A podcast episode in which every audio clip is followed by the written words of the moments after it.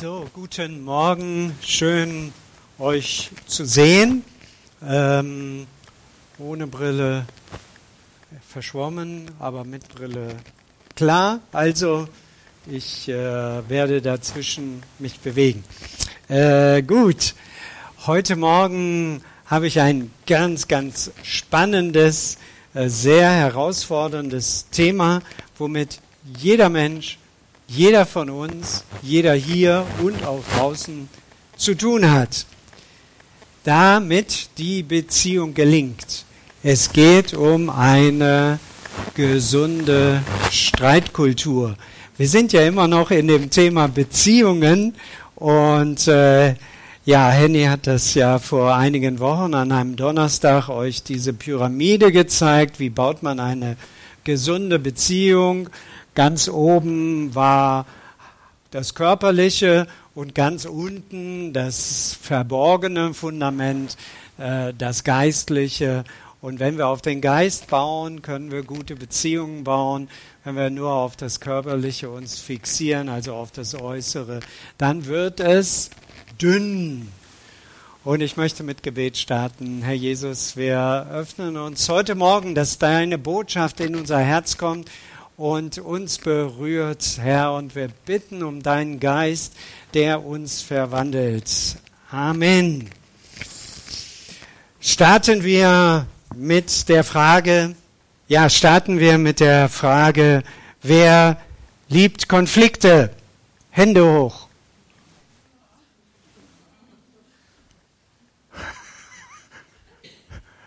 Ah, ja, vielleicht anderthalb vielleicht anderthalb. Eine interessante Quote und doch haben wir alle irgendwie damit zu tun. Ne? Wir lieben das nicht, aber irgendwie, äh, ja, haben wir damit zu tun. Jawohl. Im Fernsehen, und das ist so ein Kennzeichen auch gerade unserer Zeit, äh, sehen wir häufig äh, wenn, wenn du sie magst, so Soaps heißen die. ja. Und da geht es so um Konflikte. Ne? Das ist die moderne Kultur. Und Soaps teilen ja die Gesellschaft in, sagen wir mal ganz grob, in zwei Bereiche. Die einen lieben sie. Und ich kann mich an eine Kollegin erinnern, die sagt, ich muss heute total pünktlich gehen, weil da kommt die nächste Folge, ja. Und die kann ich nicht verpassen. Die will ich nicht. Das, das, ja. Und manche hassen sie. Ja, so ist das. Viele sind süchtig danach, schreiben ihren Lieben auch äh, E-Mails oder Texte, obwohl es sind ja alles nur Figuren. Also es ist eine Idee. Es sind ja keine Echtmenschen. Ja, es wird gespielt, aber sie sind nicht real. Da kann man sehen, wie Konflikte eskalieren und wie sie höchst selten gut gelöst werden. Ich starte mal mit der Geschichte eines jungen Paares. Also wir waren es nicht, aber wir hätten es auch sein können. Es geschah eines Nachts. Ein ungebetener Eindringling kam in unser Schlafzimmer, so berichtete dieser Pastor, und wir wollten ihn totschlagen. Ich hielt ihn für eine Fliege, aber Marita meinte, es sei eine Stechmücke. Ich blieb bei meiner Einschätzung. Es ist eine Fliege. Dann wurde Marita sehr deutlich und sagte, es ist eine Stechmücke und ich sollte dieses Tier doch mit dem richtigen Namen nennen. Und zwar Mücke, nicht Fliege. Und darauf beharrte sie, es ist eine Mücke, keine Fliege. Da ist ein klarer Unterschied. Ich war jetzt nicht in der Stimmung, diese lehrerhafte Belehrung über Biologie von meiner Frau anzunehmen und hielt an meinem Standpunkt fest. Es ist eine Fliege. Unnötig zu sagen, dass diese Auseinandersetzung bis zum Morgen dauerte. Nun, nach einer Weile kann man darüber lachen, aber im Moment ist die Sache ganz ernst. Mücke oder Fliege. Bei uns ist das so, die Mücken fliegen, wenn sie Henny sehen. Also die Mücken fliegen, wenn sie Henny sehen, immer an ihr vorbei. Egal wo. Und egal welcher Zentimeter bei mir rausguckt, die treffen den. Aber mir ist das auch nicht egal, wie das Tier heißt, Fliege oder Mücke. Ja. Schauen wir uns kurz einen Bibeltext an aus dem Kolosser. Kolosser 1, die Verse 9 und 10. Deshalb hören auch wir nicht auf, von dem Tag an, da wir es gehört haben, für euch zu beten und zu bitten, dass ihr mit der Erkenntnis seines Willens erfüllt werdet in aller Weisheit und geistlichem Verständnis, um des Herrn würdig zu wandeln, zu allem Wohlgefallen, fruchtbringend in jedem guten Werk und wachsend durch die Erkenntnis Gottes. Ja, wir brauchen ein gesundes Verstehen, aber nicht nur das, sondern es braucht auch eine innere Transformation dass wir verwandelt werden. Das haben wir letztes Mal beim David betrachtet, der nicht auf den Rat seiner Freunde gehört hat und sich nicht an Saul gerecht hat. Das ist gar nicht einfach. Da braucht es eine starke Überzeugung, innere Kraft. Und natürlich hat das dem David auch Streit und Konflikt gebracht mit seinen Leuten. Aber am Ende Glaubwürdigkeit. Und darum geht's. Das wollen wir ja auch als Menschen. Das möchtest du sicher genauso wie ich glaubwürdig sein und natürlich auch wir hier als Gemeinschaft Glaubwürdigkeit. Deshalb braucht es nicht nur Information, sondern Transformation hin zu mehr Christusähnlichkeit. Und wer auf diesem Weg ist, wird es mit Konflikten zu tun bekommen. Ja, so ist das. Es wird Streit geben und das ist schon seit dem Sündenfall so. Und daran hat sich bis heute nichts geändert. Ja, Glaubwürdigkeit und Reife hängen eng auch damit zusammen, dass wir eine gute, gesunde Streitkultur entwickeln. Ständig erleben wir ja Konflikte im Alltag, in der Firma und der Krieg in der Ukraine macht es uns sehr deutlich, es ist nicht selbstverständlich, konfliktfrei durch die Welt zu gehen. Es gibt viele Konfliktherde in dieser Welt. Versöhnung ist umso wichtiger. Auch da hören wir in den Nachrichten ja immer wieder von Selbstmordattentaten, Terror und so weiter. Das sind die großen Zusammenhänge. In den kleinen haben wir es in der Ehe von Zerbrüchen. Damit haben wir es zu tun. Familien, die auseinandergehen, Nachbarn und auch gespaltene Kirchengemeinden. Die Welt investiert mehr Geld in Waffen als in Friedensmaßnahmen. Das ist erstaunlich. Wir investieren mehr an der Stelle. Ja, und es ist nicht einfach, gut mit Streit umzugehen. Und ich dachte, vielleicht ist es ganz interessant, mal, vielleicht findet ihr euch so zu dritt mal kurz zusammen oder zu viert oder zu zweit, wie du auch magst. Welches Konfliktmuster hast du in deiner Familie erlebt? Da beginnt das ja für uns alles. Welches Konfliktmuster? Wie wurden Konflikte in deiner Familie so ausgetragen?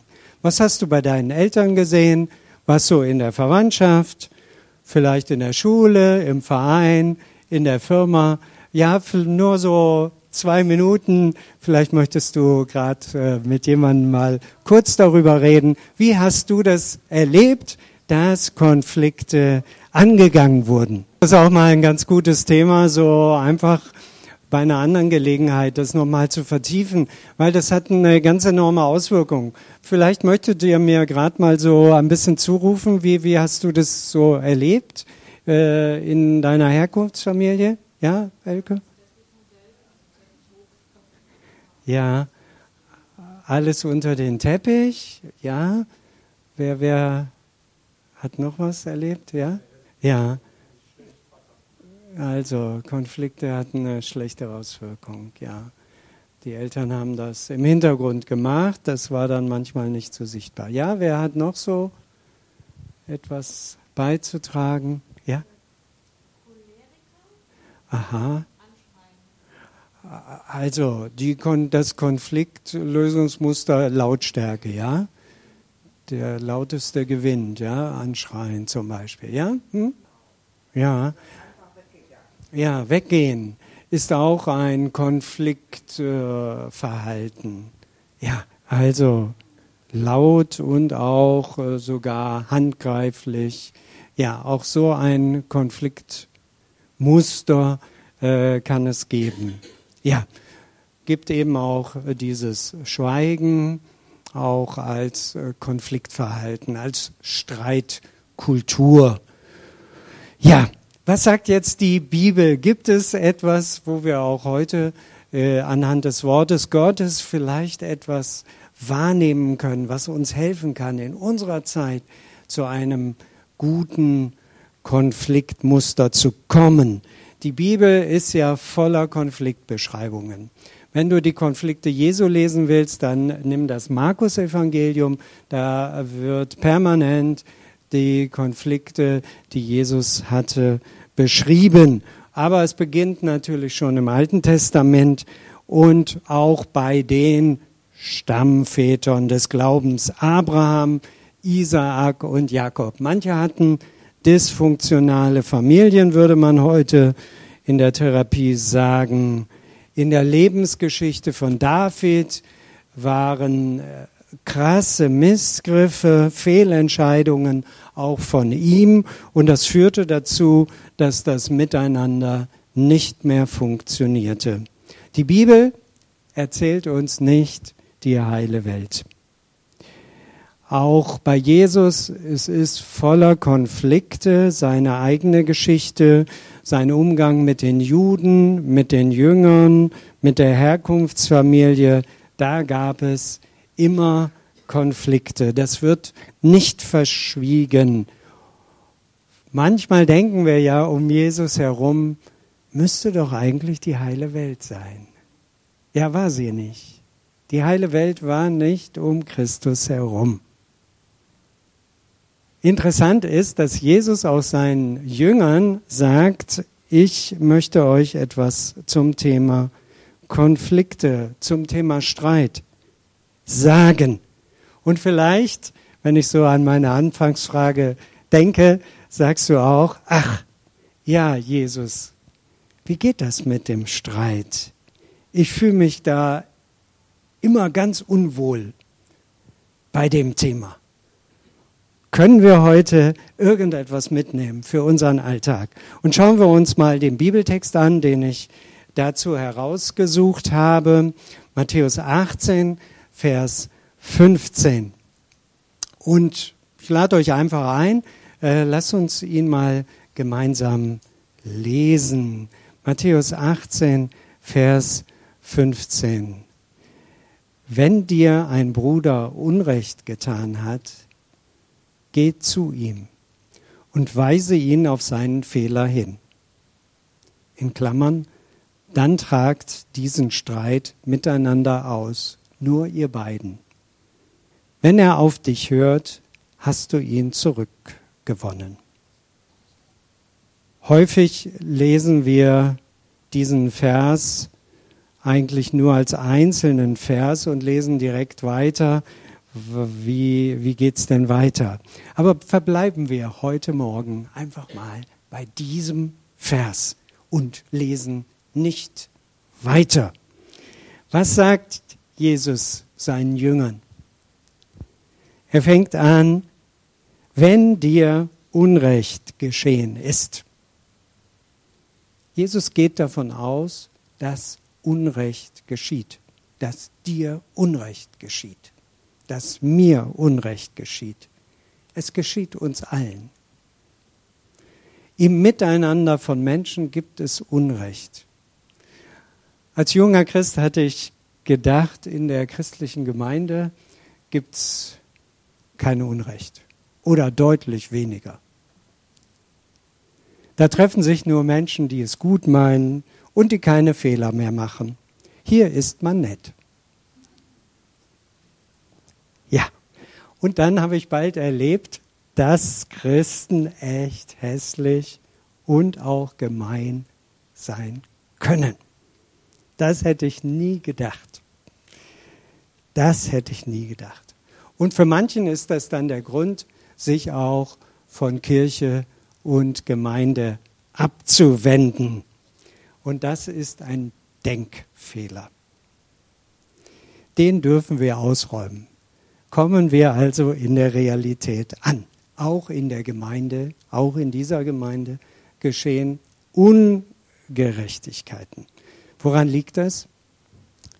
Wir sind Menschen. Ja, wir sind Menschen. Und der Verwandlungsprozess ist noch nicht zum Ende gekommen, hin zur Christusähnlichkeit. Vielleicht hast du schon mal gedacht, die Abwesenheit von Konflikten wäre doch ideal in einer Gemeinde. Keine Konflikte. Die heile Welt. Super. Verdrängen wir einfach alles. Doch das ist auch keine Lösung. Verdrängen führt in der Regel zum kalten und distanzierten Verhalten. Jesus geht da einen anderen Weg. Ist doch schon bemerkenswert. Wer gehörte denn zum Jüngerkreis? Habt ihr das schon mal wahrgenommen? Da hießen zwei die Donnerssöhne. Ja, wie nett ist das denn? Donnerssöhne. Und dann auch noch ein Zöllner. Ja, das gibt doch einen Konflikt nach dem anderen, oder? Das ist doch völlig, völlig klar.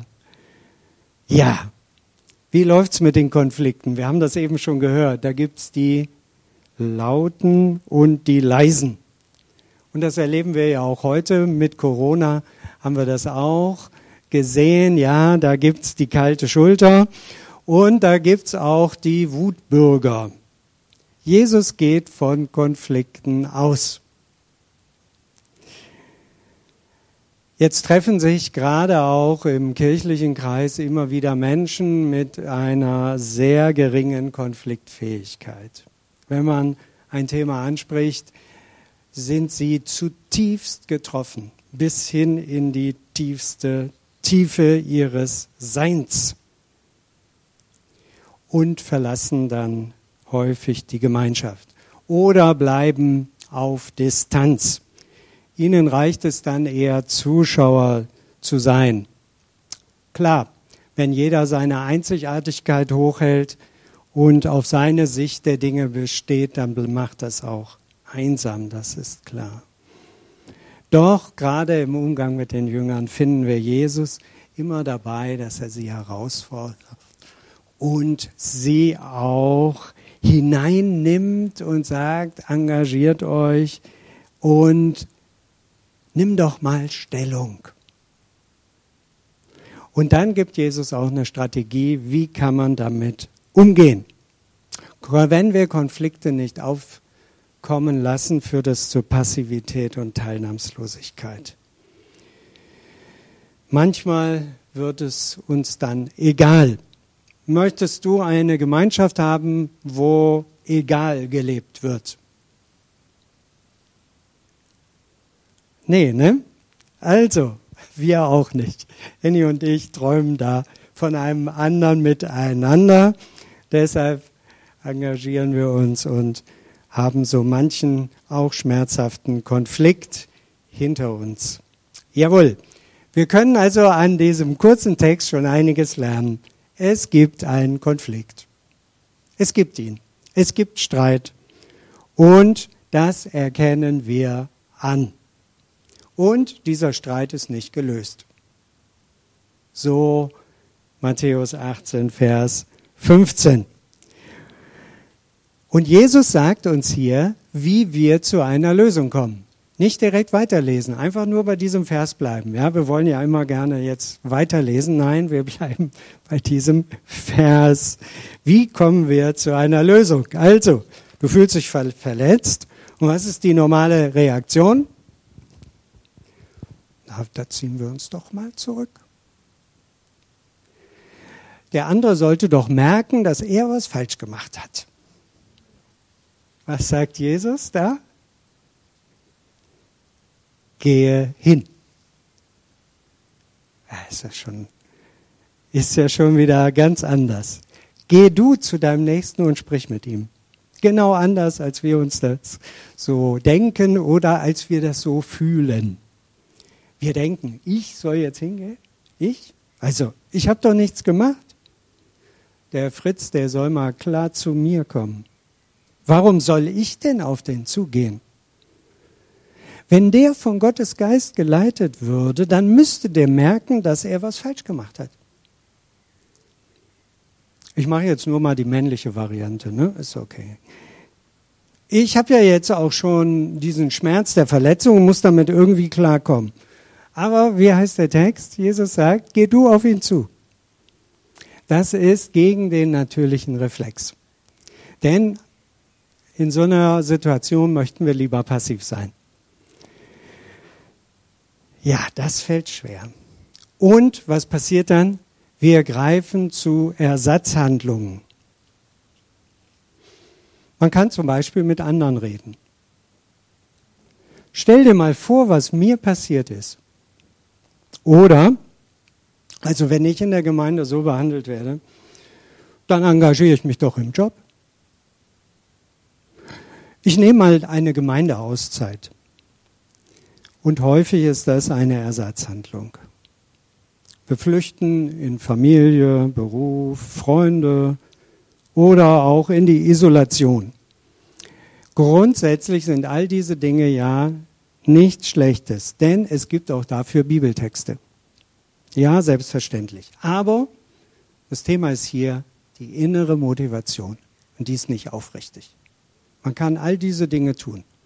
Man kann sich im Job engagieren, man kann sich in der Familie engagieren und auch in die Isolation gehen, aber bitte nicht als Ersatzhandlung. Und wenn du die Frucht deines Verhaltens haben möchtest, brauchst du eine aufrichtige Motivation. Also, wo die Reaktion aus Verletzung oder Verdrängung geschieht, wird in der Regel höchst selten eine gesunde Frucht herbei herauskommen. Jesus ermutigt uns, unseren Anteil am Konflikt, am Streit zu übernehmen und aktiv zu werden, nicht passiv zu bleiben. In Matthäus 5 heißt es sogar, dass die Juden ihr Opfer einfach stehen lassen sollten im Tempel und erst die Beziehung klären, um dann mit dem Opfer weiterzumachen. Bleibe also nicht in deinem Ärger stecken und lass nicht zu, dass die Wut hochkocht und Bitterkeit dich vergiftet. Das kann sehr schnell passieren und machen wir uns nichts vor.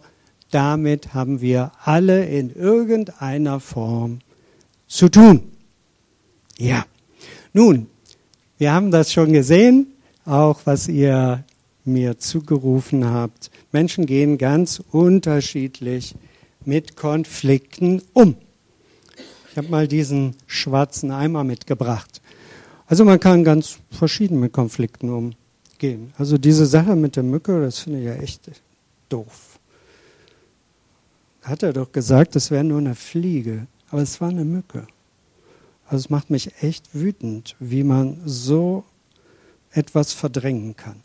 Und man füllt diesen Eimer so im Laufe des Tages mit Gülle, mit der eigenen Gülle. Und dann merkt man, irgendwann ist dieser Eimer voll. Und dann wird einem plötzlich klar, ich muss mal ein Gespräch führen. Das wird jetzt dringend nötig. Da gibt es auch noch so einen einige andere Dinge, die ich auch noch gerne zur Sprache bringen möchte. Und dann machen wir einen Termin.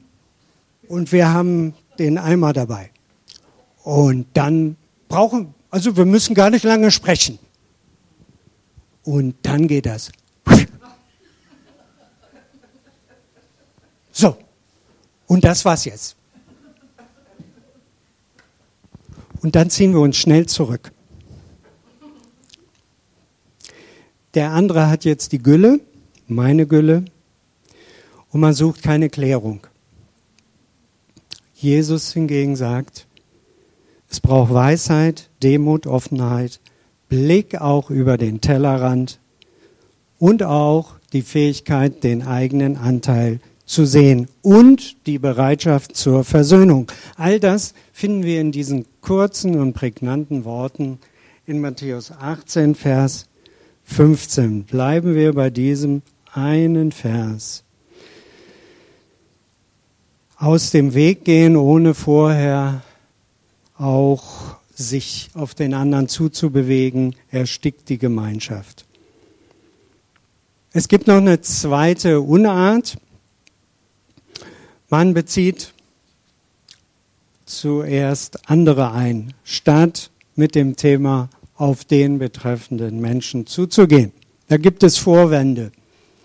Natürlich sagen wir, auch immer irgendetwas, was wir logisch finden. Also ich möchte dir wirklich mal objektiv erzählen, was mir hier passiert ist.